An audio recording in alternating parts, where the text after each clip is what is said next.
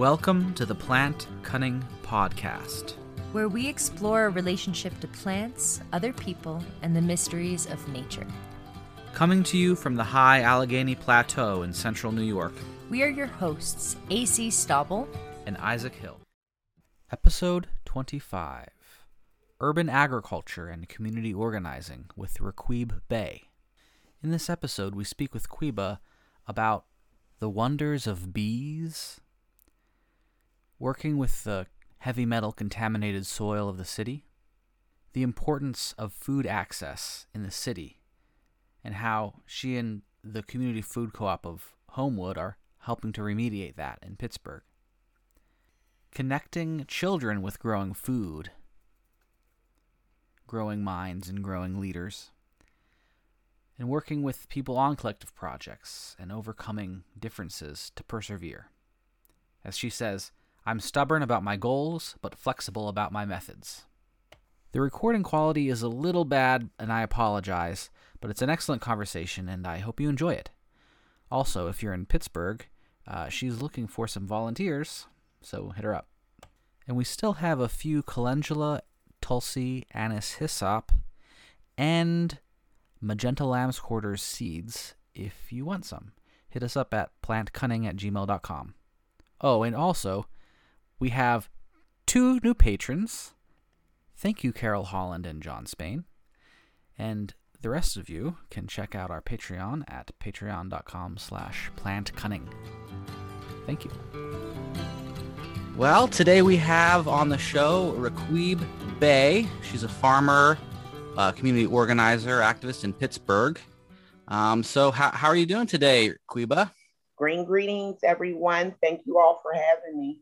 Of course. We're blessed to have you. Yeah, super excited. Likewise. How's Pittsburgh these days? Is it spring yet?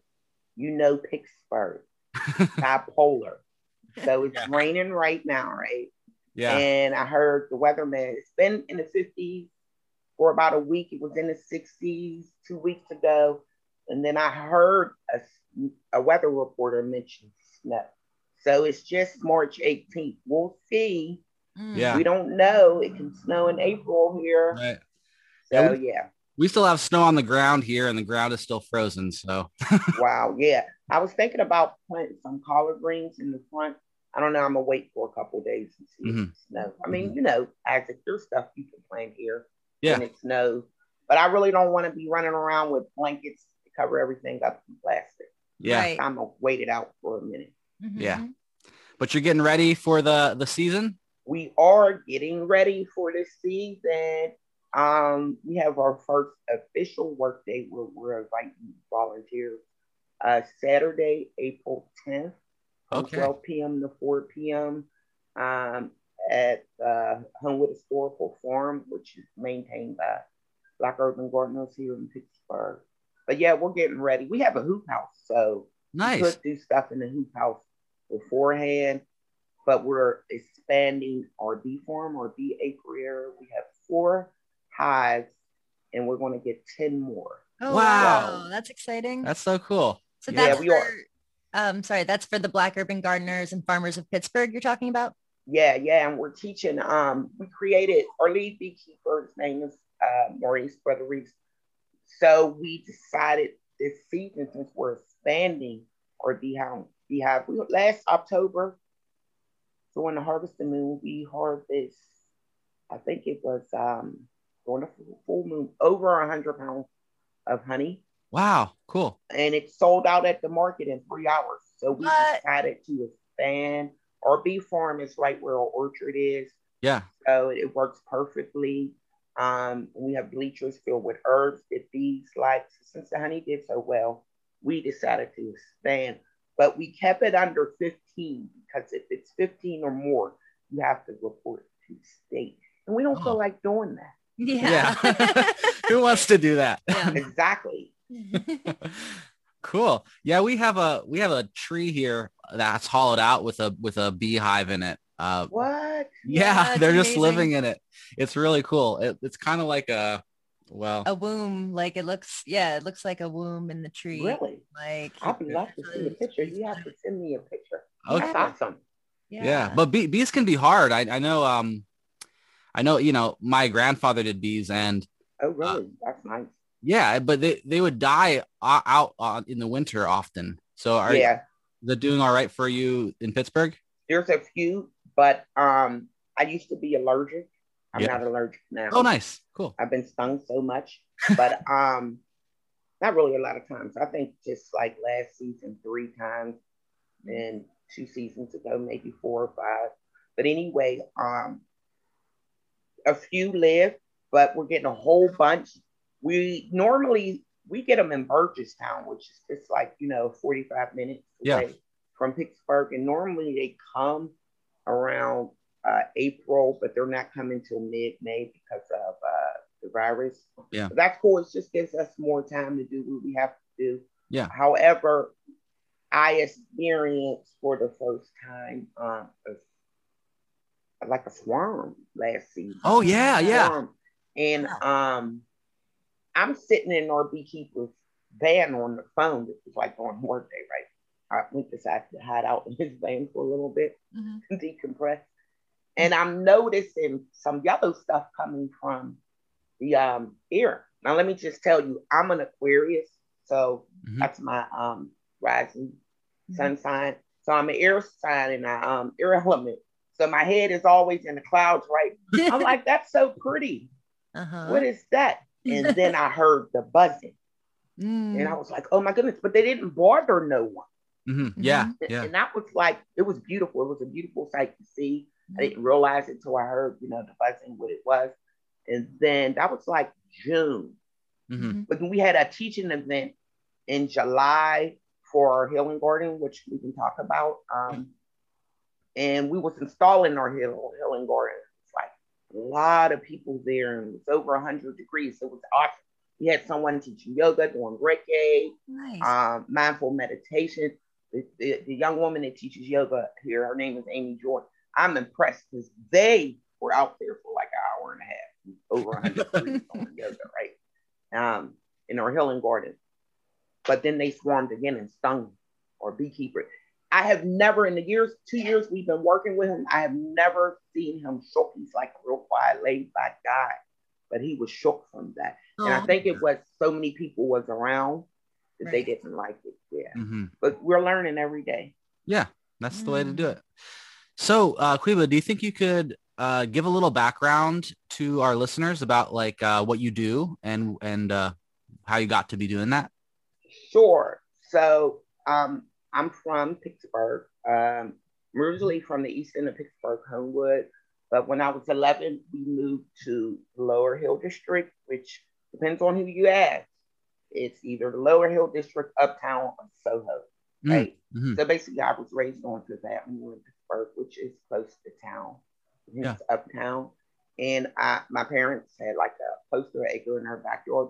My father had 12 fig trees. Number 12 is very important in our story. 12 fig trees and a little, my parents kept like, you know, some green strawberries and onions. Onions and strawberries come up every year. And occasionally I would help them. In 2007, a tornado hit down here. And a lot of people think tornadoes can't come to Pittsburgh because we're carved out in a mountain, right? We're literally mountain folks, part of the Appalachian. But it did. It hit in 2012 and it used to be a barber shop here called, it's been here since the 40s, Harry Orlando Barbershop. And that was one of the buildings that got torn down. Mr. Orlando, he's not with us no longer, his ancestors, but he would keep a small garden on the side, and I would help him out and give me produce. That's, you know, vegetables that was grown. I didn't even know the term work share back then, right? So Landslide Community Farm started here, I want to say, around the same time. And this is where I know Isaac Hill, because he was on the board of directors as well. And this was before I was on the board in 2000. Well, what Landslide did, I think around 2010, is asked Mrs. Orlando, Mr. Harry's widow, because they started a community garden there. And they were like, sure. And that was in 2010. And in 2011, I asked one of the people at Landslide, hey, you mind if me and my friends teach our children how to grow food? Can we have a bed? This was a, you know, box. And she said, sure. And we started that April of 2011. It was awesome. It, once again, it was 12 friends of mine, 12 of us. And between us all, we had 17 children. We had like one box. And we could go to plants like uniforms, do tours, feed chicken. And it worked out well. We gave it a name. We called it we called it Mama Africa Greenhouse. And basically the mission was to teach Black children how to farm. Gardening, green sustainability, but community responsibility as well. So that next season in 2012, other children in the neighborhood wanted to help out, but it was a lot. Not that we weren't used to being around a lot of children, but we wanted their families to learn too. So it worked out really well. 2013, people without children came to us wanting to learn how to grow food. So it was awesome. By then, Isaac and I was on the board for Landslide. Isaac created a food forest. I never even heard the word. So, and so being an activist, like involved with housing and gentrification issues in the area of some like weight work that I would do. My daughter Essence had started working for Grow Pittsburgh around that time. As an intern, but she actually got hired by them. One of the first African-Americans that they hired. Well, anyway, cool. I would get invited to meetings for like policy, and I was for urban ag in Pittsburgh, and I was the only Black person at the table. But this is happening. We were being left out of grants, even simple supply grants where white-led urban ag groups would get supply grants, and they already had large budgets. We was like pitching in, you know, every month to get ready for the next season. Yeah. And they would get supply grants in the thousands, and they would give us gift cards for seedlings for like $25. Oh wow. So I'm hearing this story all over again, right? Yeah. So June of 2015, we had our first meeting for the Black Urban Gardeners and Farmers of Pittsburgh. And we met at Sankofa Village for the Arts. And once again, it was 12 of us who already were Black growers and activists as well, but they have experienced unfair and unjust treatment as Black growers here in the city of Pittsburgh. So we talked about that. Okay, what do we want to do? What neighborhood we wanted to work in? So we know that farming, be it rural or urban, is hard work. So we wanted to come together for sweat equity in our different neighborhoods to help, you know, our different projects to help each other out. But also we knew we had to fight systematic racism that exists in urban ag in Pittsburgh. And so we talked about, you know, what we would do towards that. Basically, we wanted the voice at the table, right? So moving forward, we wanted to pick a neighborhood to work in. So we decided to pick Homewood, which is mostly a Black community of 6,000 residents who, in Homewood, there hasn't been a grocery store since 1995.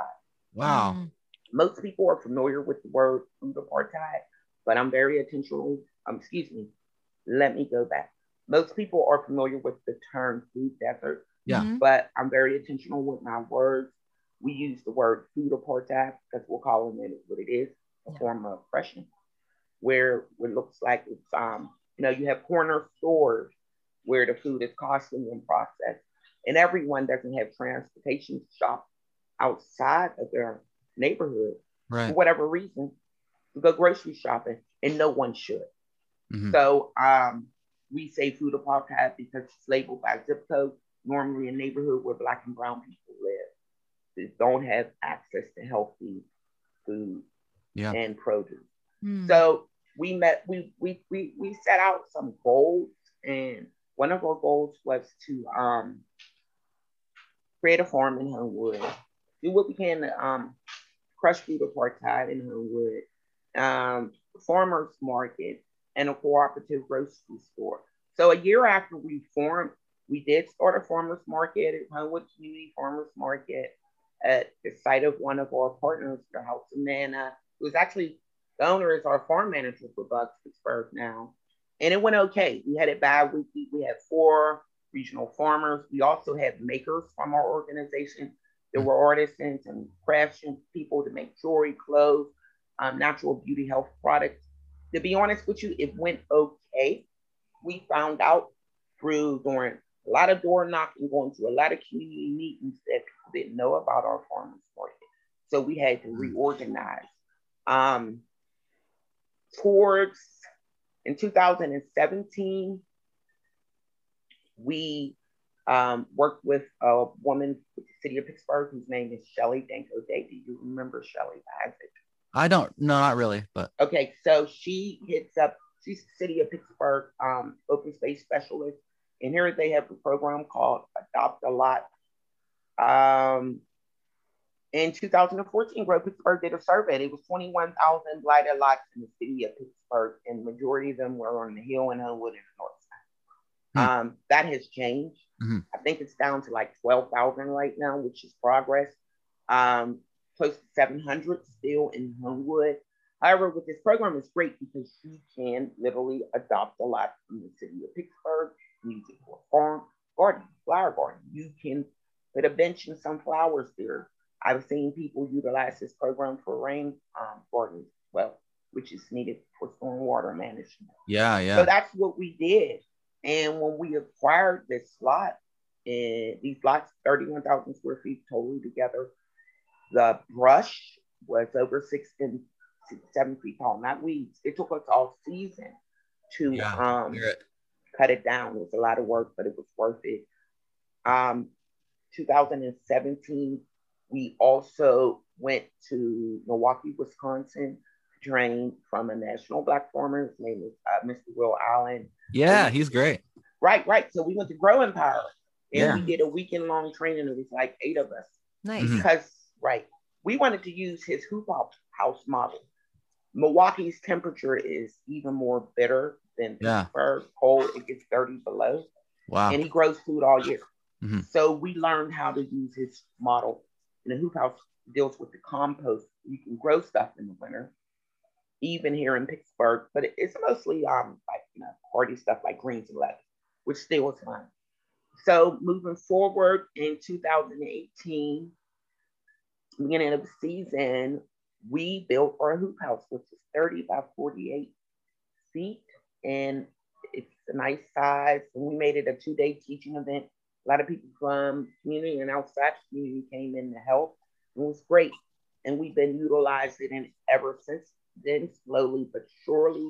We grew some greens in there this winter for the first time And also, we're getting electricity installed in there as well, because if it's like 90 degrees outside, right?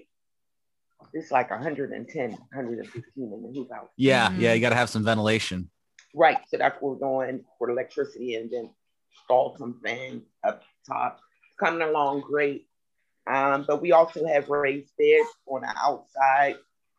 We just had our soil tested again. It hasn't been tested in about 3 years, because in Pittsburgh, a lot of these lots deal with labs. A lot of contamination. So a lot of the lots that people use here in Pittsburgh, old houses, what's on them. So when they tear them down, and we use them to garden or farm, there's a lot of lead in there from the old houses. The paint. Exactly.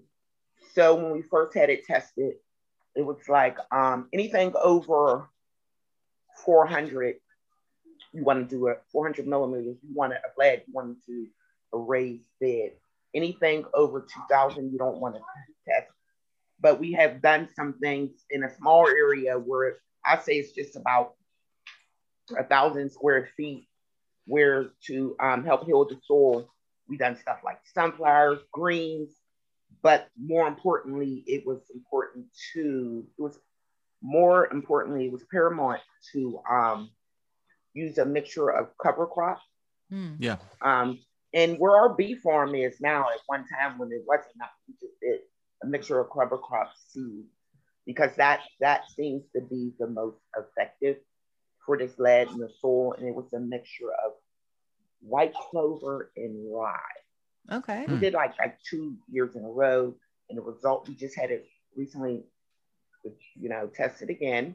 And we're excited to see what the results are, because we could like to start planting in ground. And because of the virus, we did expand our farm some, but we want to expand it some more. So we're working on that to find ways to utilize the land that we do have to grow food, because a lot of our food goes to our farmers market, which is low cost. And we're teaching farm too as well.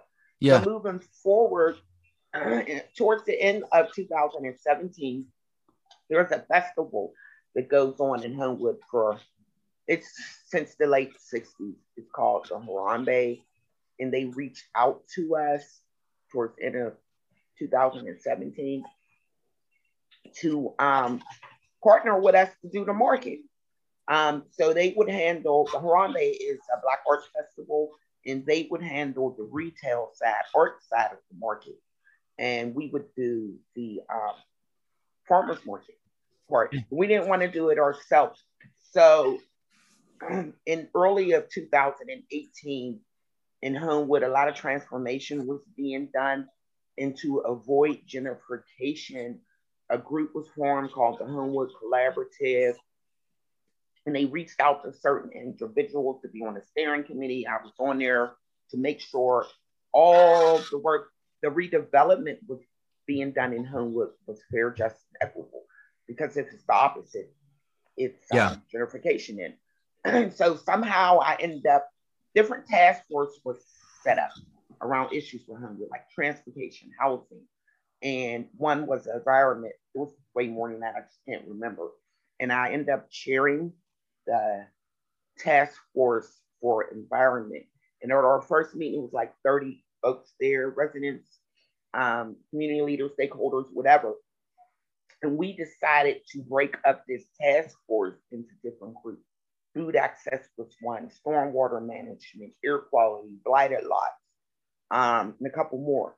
And we met for several months, wrote out a report, but we decided to keep the food access working group, especially being in Homewood, it's a food apartheid area. And out of that group, we formed the Homewood Food Access Working Group, which is led, chaired by Bucks, but also co-convened with three other gardens in Homewood, Sankofa Community Farm, Oasis Farm and Fishery, and the Junior Green Course Garden. These are gardens in Homewood. But we also invited urban ag groups and food justice groups outside of Homewood, like Grow Pittsburgh, Fix Homegrown, Just Harvest, and the Pittsburgh Food Trust to work together to make this farmers market successfully. And that's more successful.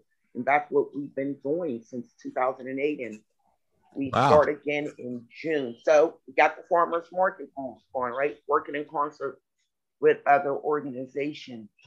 So for years, you know, one of the goals was a grocery store. And we wanted this grocery store not to be corporate, right? Community driven, and owned, community driven, designed and owned. So we picked a cooperative model where residents would own, be members, and it would be member and worker owned. And we've been working on that for a while. 3 years ago, someone told us about, it's called Up and Coming Food Cooperative Conference. So it's a conference for people who are developing food co-ops. And me and my daughter, Essence, who for Bucks, she's our farmhand, but she's also a community outreach person. 3 years ago, we went to our first one. I thought I knew all this stuff about cooperative. And my first class was Cooperative 101. And I found out I knew hardly nothing. Oh, wow. Yeah, they're right. And it's like that. And then the way this conference is great, because your workshops, it's like a 3-day conference, and your workshops are in different stages of development, or like concept, beginning, or requires land or a building, and you're ready to open, whatever, right? And, you know, we learned a lot, and we went 2 years in a row. It's happening again, but virtually, of course. There, we met members of, well, I knew some already, but the organization had started a couple years ago called the National Black Food and Justice Alliance, and they would be at this conference every year. And one of their missions is to help Black people open up food cooperatives in their community. At that first conference that my daughter and I went to, what, 3 years ago almost? Yeah, it was exactly 3 years, because it's always the first week of March. We learned that to start a food co-op, this food cooperative grocery store, it takes 3 to 5 years in a white community, but in a Black and brown community, it takes 5 to 7 years, right? So we're in like going on 6 years coming this June. We've been working on it. And finally, corporation reached out to us to help us. And yesterday, we met with their architects and our architects. We have a location secured to meet. We met with them for cedar drafts of the blueprint, and it's beautiful. And now our goal is to have it open this fall for the community. Wow, that's so great. Congratulations. Amazing. Thank you. Before the pandemic, we were meeting with community members on a bi-monthly basis. Mm-hmm. We knew what we want, right? 60% produce, 40% staple. But it was more important what the community wants. And the meeting was successful. But when shutdown happened, we stopped. But we're going to continue them next week to be like, I don't like using the word focus group. So they're community conversations. Mm-hmm. And we want them to be specifically targeted at different people in the community. Of course, open to the community, anyone. But we're going to do them on a monthly basis. And sometimes they'll be targeted just for elders in the community, single moms, high school students, folks in their 20s, to get their perspective of what do you want to see is happening now. Well, yeah, so it makes a lot of sense. I mean, you got to have, if you're serving a community, you've got to know what they want. Exactly. You know, and it's just not for us. We are just blessed enough to be the initiators of this project. We're going to start taking memberships as well in mid-spring. But at first, we just want Homewood residents to have membership. Mm-hmm. Because in a traditional cooperative model, the members vote who the board is. And the board votes who is hired. So we want to make sure that those faces look like us. Mm-hmm. Notwithstanding our stakeholders and supporters outside of the community. However, it's very important that, once again, the community has a say-so, and the community has autonomy of this cooperative grocery store and how it's ran. We're just initiators. After a year or so of it's open, we're stepping off. At least I plan. Mm-hmm. So that's pretty cool. Just getting it started and letting it grow on its own. Amazing. Right. Yeah. Well, you're so immersed in the community agriculture world in Pittsburgh, and it seems like it's such a huge part of your life. I'm curious, what was the first impetus that got you started on it? Like when you first started with Mama Africa's Greenhouse and Landslide, what was the main motivator you had for getting into urban agriculture? Well, I liked it. Yeah. Years ago in the mid-90s on Fifth Avenue in this area, Soho Uptown, whatever you want to call it, Western Pennsylvania Conservancy started a community garden. And residents had like, I want to say it was 20 by 20 beds, or some of them even had 40 by 40. My parents had one. My godmother had one. Lots of people. It was mostly older people. And I moved to Atlanta in the late 90s. And my pops, he got ill, and I came back to Pittsburgh to help my mom take care of me. One of the chores he assigned me, you're talking about 2000, was to go pull the weeds, right? In the garden, and I went out there. I was like, okay. Mm-hmm. And there were some elder folks out there, and they were like, hold up, you're pulling up food. So I got right. And one of my closest friends, she's been gardening all her life. Well, my father he was still alive then. And she said, I'm gonna help you out. And I said, I'm gonna go get some tomato plants. This was in 2000.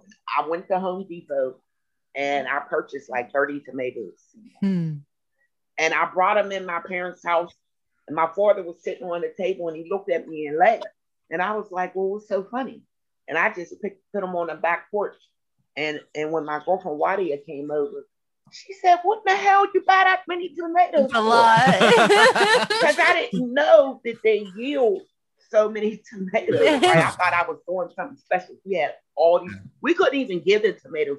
Down here on Fifth Avenue, used to be a lot of bars. I was dropping them off in bars. One bar owner said, don't bring no more tomatoes.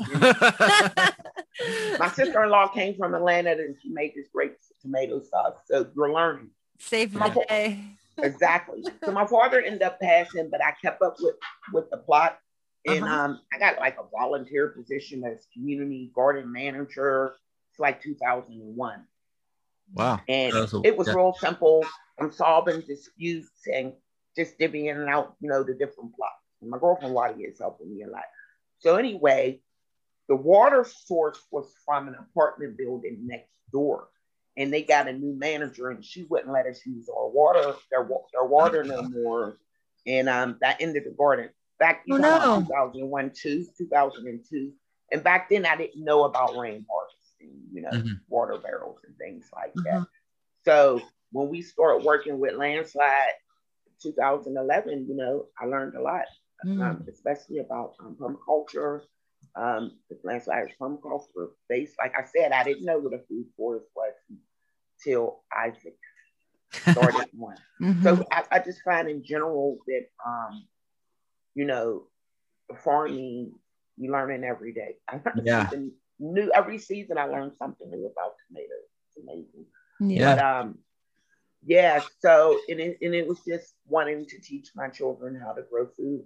Yeah, I'm we're here no matter what we're doing, you know, we're here to not just grow food, but minds and leaders.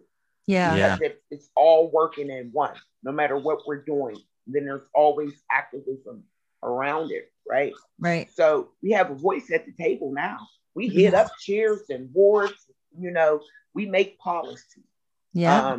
So we have that voice at the table, but it's always a fight for teach people about strong social justice and dealing with equity, you know, and sometimes we know that we need our own table and our own space as well. So yeah, last season we started our healing garden, which basically is the baby of Pomai, Shaman Pomai. She's a holistic healer doctor and mental health therapist. And we have various medicinal herbs growing in an African-centered labyrinth path. Oh, cool. And we teach what the herbs are used for. And we work with single African-American women that hit up their household. But we added on vets too, and youth. Of course, you know, the children from these households. But right through here, because of the pandemic, anybody is welcome. We teach what to do with these herbs, not just to grow, right? But what they're used for. Yeah. And the majority of them are used to treat depression, anxiety, and post-traumatic stress disorder. So it's very valuable. And we're going to expand that. And when we do events surrounding our healing garden, we make sure we have like health and wellness classes. Includes proper nutrition, eating habits, meatless meals, you know, not forcing one, of course, that the benefits for your body, but also the environment as well. We are serious about connecting the earth and spirituality too. So that's important to ground ourselves. It's okay to get your hands dirty, to play with dirt. That's one of our little mottos, come play with dirt with us. Yeah, we like it. And, you know, yoga. Someone just reached out to us to teach Tai Chi on the form. And we're like, yeah. Absolutely. So, yeah. Cool. Like well, it seems like the education is just so important because, like, as you were saying with your story, the learning curve is pretty steep, you know, like it takes, you know, you have to learn what, you know, what are weeds and what is food and like how many tomatoes grow on a tomato plant. So that's it seems like very important, especially to teach the children, you know, so they grow up with that. Have you seen that they have, that the children have a deeper connection with nature or know more about food and plants? Yes, they're amazing, because when we started Mama Africa's Green Scouts, my son, he's 10 now, was one. I have a 9-year-old daughter. I have 6 children altogether. I have an 18-year-old daughter, and I have adult children, right? Mm-hmm. So, but the younger ones have been doing this all their life. Mm-hmm. And this goes for any children, right? When I was working at Grow Pittsburgh, a community garden was about to be built at my children's school. And the teachers was like, I Googled your name. I had no idea.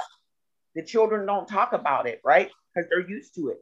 Even my coworkers at Grow Pittsburgh, we had discussions like, yeah, our kids don't say nothing to no one of this, what their parents do or what they're do, because they're used to doing it. This is what they do. Mm-hmm. So when the teacher told me that, I was like, no one said anything, you know, but it's a habit to them, just like brushing their teeth. It's something they do every day, all the time, you know, so they're used to it. They're young farmers and they're growing and they're learning.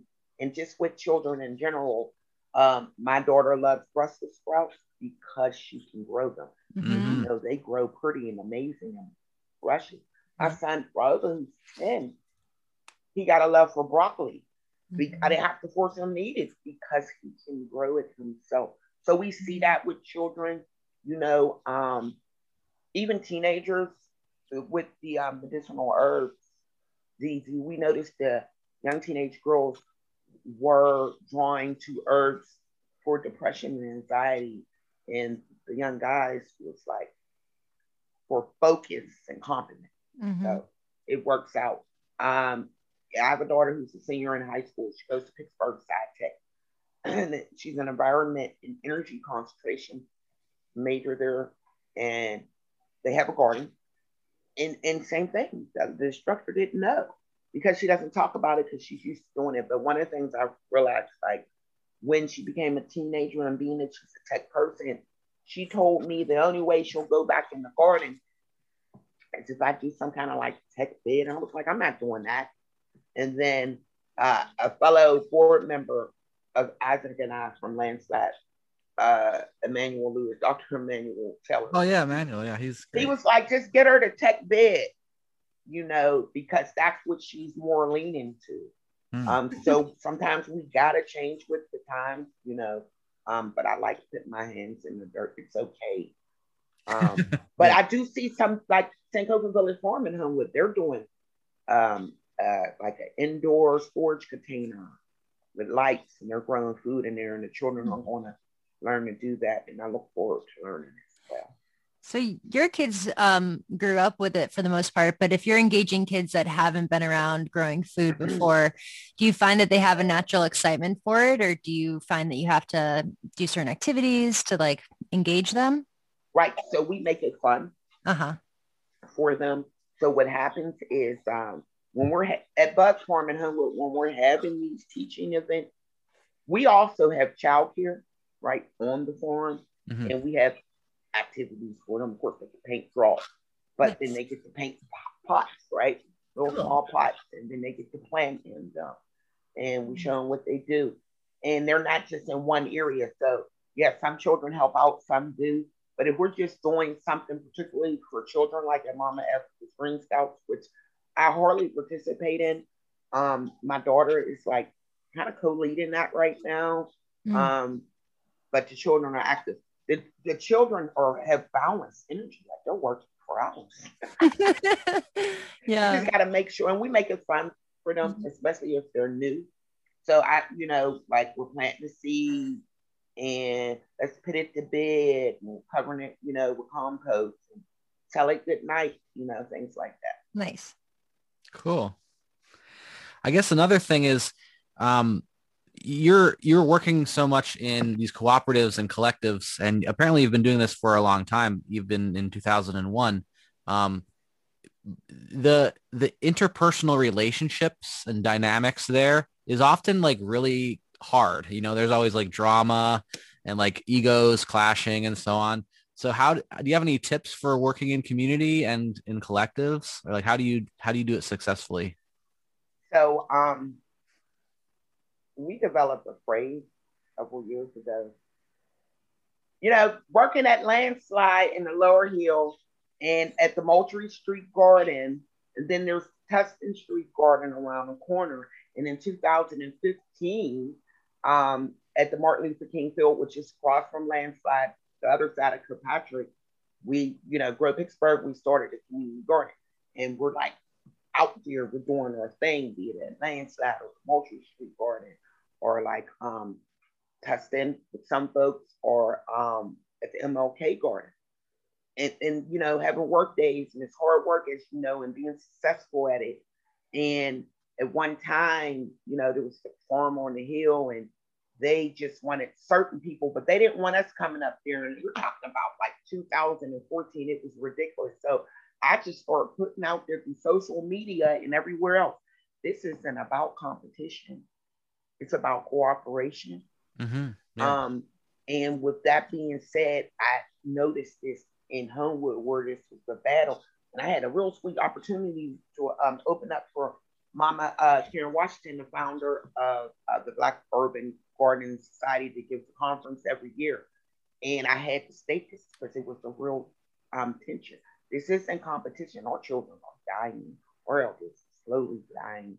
Food sovereignty is the paramount sovereignty for that. So we had to crush that. You know me, Isaac. Listen, I am a difficult person to work with. If a person really knows me, but I have extremely good intentions.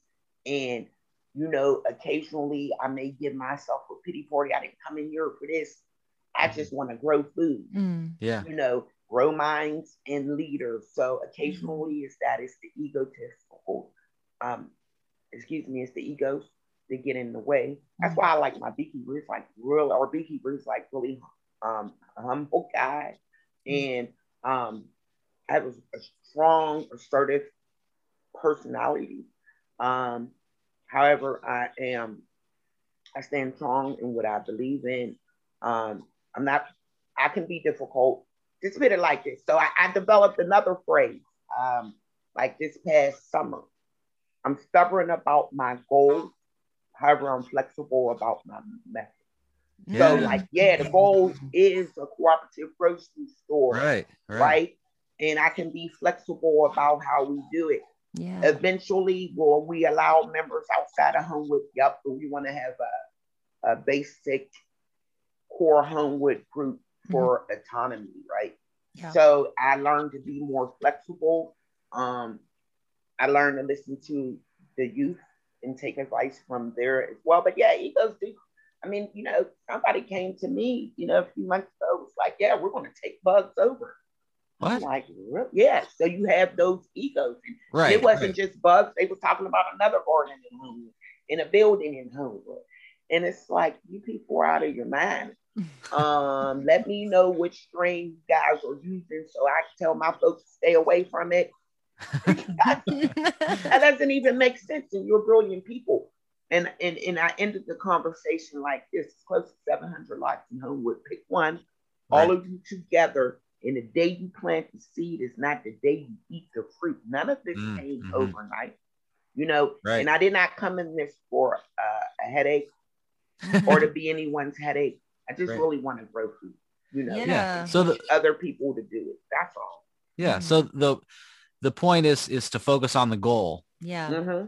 Yeah, that makes a lot of sense. The focus, and even with this food, you know, sovereignty message. I mean, we've been like, we have a great team of folks that help out, Bugs team members, right? And they have, some of them have their own projects, and we have volunteers from all races and walks of life, and that's important. But having momentum building up in Pittsburgh. So in the Hill District, we don't have a grocery store now because the Shop and Shade closed 2 weeks ago. So we started the Hill District Food Access Working Group. And then we have people from other neighborhoods reaching out to us to do the same in Bellsuver, in the West End, in Hazelwood, right? So basically what we're doing is developing a blueprint for other people to follow, because I can't run around like that. So who's going to lead this? No, and at one time, I had like this superwoman ego, yeah, I can do it all, and then nothing happens. It just doesn't happen. So in the Hill, we're looking for a couple organizations to lead it. It doesn't have to be us. Here's this green print. Same thing in Valsuva or Hazelwood. So we don't mind initiating. Another motto is we have a green print. We've been saying it for 5 years. We have a green print to take food sovereignty into our own hands. Mm. So that gives other people the opportunity to mirror the work we have been doing. That's awesome. So they can do it too, to end food apartheid in their area. Yeah. So for folks who want to get into urban community gardening, can you talk a little bit about land access and how you have found successful plots for your gardens over the years? So we started, we use Adopt a Lot. Here's the issue. If a developer wants our land, they can come and get it and give us a 30-day notice. Now, we have developed great relationships with politicians in Homewood, some better than others. Mm-hmm. But even if that wasn't so, they would have a hella fight on their hands, because we're all activists. Like, to be a member of BUG, you have to do some kind of social justice work, right? Mm-hmm. They would have a fight on their hands. We don't have the resources to buy it right now. So we have been working with a particular member. Well, it started before COVID, the shutdown. We're going to continue again. And there are other people working on land access issues. We can't afford to buy our farm right now. We would like to. But even if somebody said, here's the money to buy your farm, there are other farmers who don't have those resources. Mm-hmm. Right. So it comes in, change comes in. Yeah, we can raise hell. I mean, I'm like, who would come to us and say what we want to want? But you never know. Right. So we have to make policy to make this happen. In some cities, there are cities, and we're trying to model it, you could get $1 a lot. And I've seen that in Philly, Baltimore. Mm. So then they have land access issues and nothing with their city like we do. It depends on the neighborhood in Philly.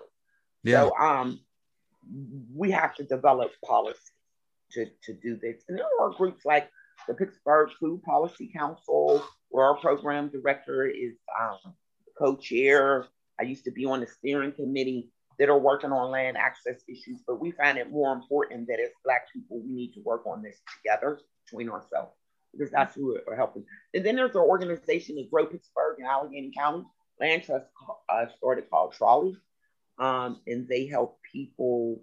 So it's a land trust. So for gardens and farms, they may already own it, but have problems paying the taxes. So they'll go into this land trust. So from what I hear, it's been working great so far. Once again, our program director, she sits on that advisory group. So basically, we're all working together in Pittsburgh, because Pittsburgh is small. And we know each other. Everybody knows each other. Yeah. Mm-hmm. But land access is the issue. Yeah, it's one of the best things. Land access is the issue here. Yeah. Acquiring land, especially when you can't afford it.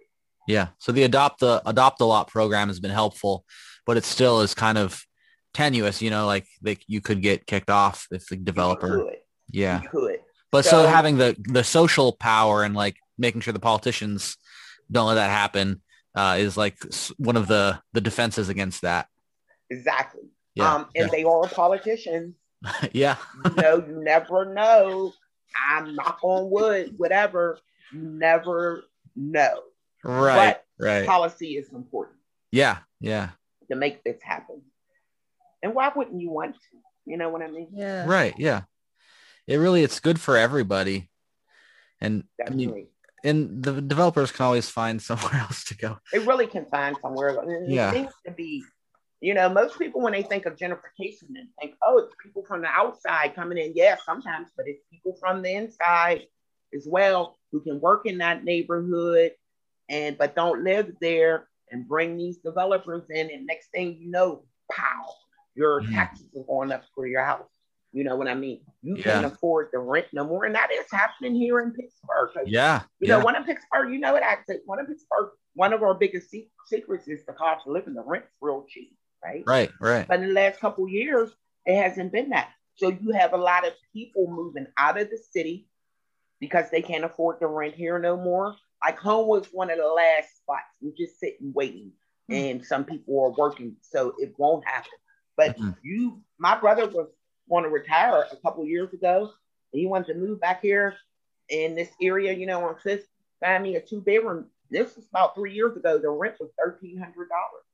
Wow. That's really unheard of. I know a young lady, her rent went from $400 to $900 for one bedroom in the Hill District.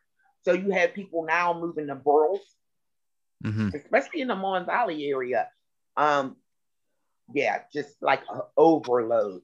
And a lot of them who have means to affordable housing or subsidized housing, they can't find anything in the city that people are willing to rent to them. So they're moving out to different boroughs, which is causing some issues. Wow. Yeah. I mean, it's, I remember, you know, 10 years ago in Pittsburgh, you know, you could get a 5-bedroom house for like $500. Yeah. Yeah. But it's, I would say if you wanted to rent a 5-bedroom house in Pittsburgh nowadays, like in the Hill District, that would probably be about $1,500. Yeah. Or more. Because I was looking for a 1-bedroom recently. Somebody wanted to move here from Philly, and it's like $700, $800, $900, $1,000 in the Hill District. Wow. Yeah. Wow. Well, a good fight. It's always the issue. You know, how many times have we been voted the most livable city? Right. Here you go. Study after study for 3 or 4 years that came out that Black women do worse in Pittsburgh than any other city. But yet, you know, this is the livable city. Like, for who? For who? For who? Yeah. Well, we're almost at the end of our time here. Oh, well, this has been great. Yeah. But before we sign off, I was curious about some of the like nitty gritty gardening tips, things that you love to grow. What are some of the plants that are your favorites or that you see in your community that are some of the favorites? So I like to grow greens. They're real easy. And getting into this honey thing in our bee farm. I like okra as well and watermelons too. Those are it. But recently for a farmer's market as a collective in Homewood, I like lettuce. Lettuce is easy. I learned lettuce from a master lettuce farmer. Cool. His name is Du'Rall. And I worked with him at Garfield Community Farm. Du'Rall Fry? Du'Rall Fry. Yeah, he's my permaculture teacher. There you go. So tell him I said hi when you see him. Okay. So I learned lettuce from Du'Rall. And cool. Du'Rall used to live near Erie, right? So you know. I interned there at his farm. Did you? How long ago? Well, it was 2012. Okay, so I started working with them in 2016. And he taught me a lot about lettuce, and I enjoy teaching other people about lettuce because it's so easy, right? Yeah. And then, especially the children, they're amazed that it can regenerate once you cut it. So I learned that from Du'Rall. He's awesome. He's good people. Yeah. What's the name of the farm up by Erie? I can't think of it right now. Three Sisters. Three Sisters. Yeah. Three Sisters. Yeah. You know what? I might do some Three Sisters on. Yeah, we're gonna do some of that this year too. So that'll be awesome. Yeah, Du'Rall. So that's where I learned. So lettuce is like really, really easy. But we decided between the four farms in Homewood, what are you all? Let's not repeat stuff. So we've been tasked of greens. Yeah. And lettuce. Yeah. And honey. Oh, okay. And some okra. So the other farms are going to be doing other stuff. But people really, really like our greens. Yeah. Our greens are great. Yeah. Greens are great in general. I love greens, and they're easy, they're tasty, and they're very nutritious. Like they're one of the best ways to improve like your nutritional intake, you know? Yes. Like you can have bulk calories from something else and have greens, and you'll get those vitamins and minerals and everything. So that's really great. And it helps me with my iron level. Yeah. Yeah, I like growing them. They're fun. Working at Grow Pittsburgh, I learned to use soil amendments. That was part of my job. I managed our Garden Resource Center. Tool was Grow Pittsburgh's tool lending library. I don't work there no more. I'm just doing bugs full time and some other stuff. So I learned to use soil amendments, and I learned over the years what does well for the greens, like neem oil and fish emulsion or seafood emulsion, which I seaweed emulsion, which I learned at Grow at Garfield Community Farm, and cotton seed meal. The greenest last one. Mm-hmm. Yeah, we're starting our seeds right now, and we use some fish emulsion in the water. Our living room smells like fish. So you put them in the water. I'll put it in like the water, you know, when you're just starting it off. So it's like diluted a lot, you know. For the seedlings too. Yeah. Oh, thanks. Sometimes before transplanting, when you have the little plugs and you're about to put them in the ground, you can the roots into the seaweed emulsion before you put them in the ground too, which is another way I like to do it. Oh, thanks. I'm going to try that. They love it. I'm going to spread it around to our farm team because I don't get to really work the farm as much. I'm more like the showcase girl. I do, but not all like that. So when somebody does a tour, this is our lovely hoop house, right? Yeah. That's awesome. Farm, but not as much as I would like to, but I try. Yeah, you're doing more of the organizing and the talking to people, and cool. Yeah. Well, that's a really important spot. It is. Thank you, Quiba, for being on the show. Thank you both for having me. Yeah. Is there anything you'd like to share with our listeners about how they can help out or find your projects or what you're excited about? Sure. Our website is www.bugfpc.com. It's a really great website. We have our events on there. Whenever we're going to start our volunteer days up soon. So that'll be posted. There's a donation page as well. Awesome. Cool. Well, we're always looking for volunteers, though. Yeah. Any hands. So if you're around Pittsburgh, you know, hit Quiba up. Thank you. Okay. Have a good day. All right. Thanks again, Quiba. Thank you. Happy gardening, everyone. Thanks. Yeah.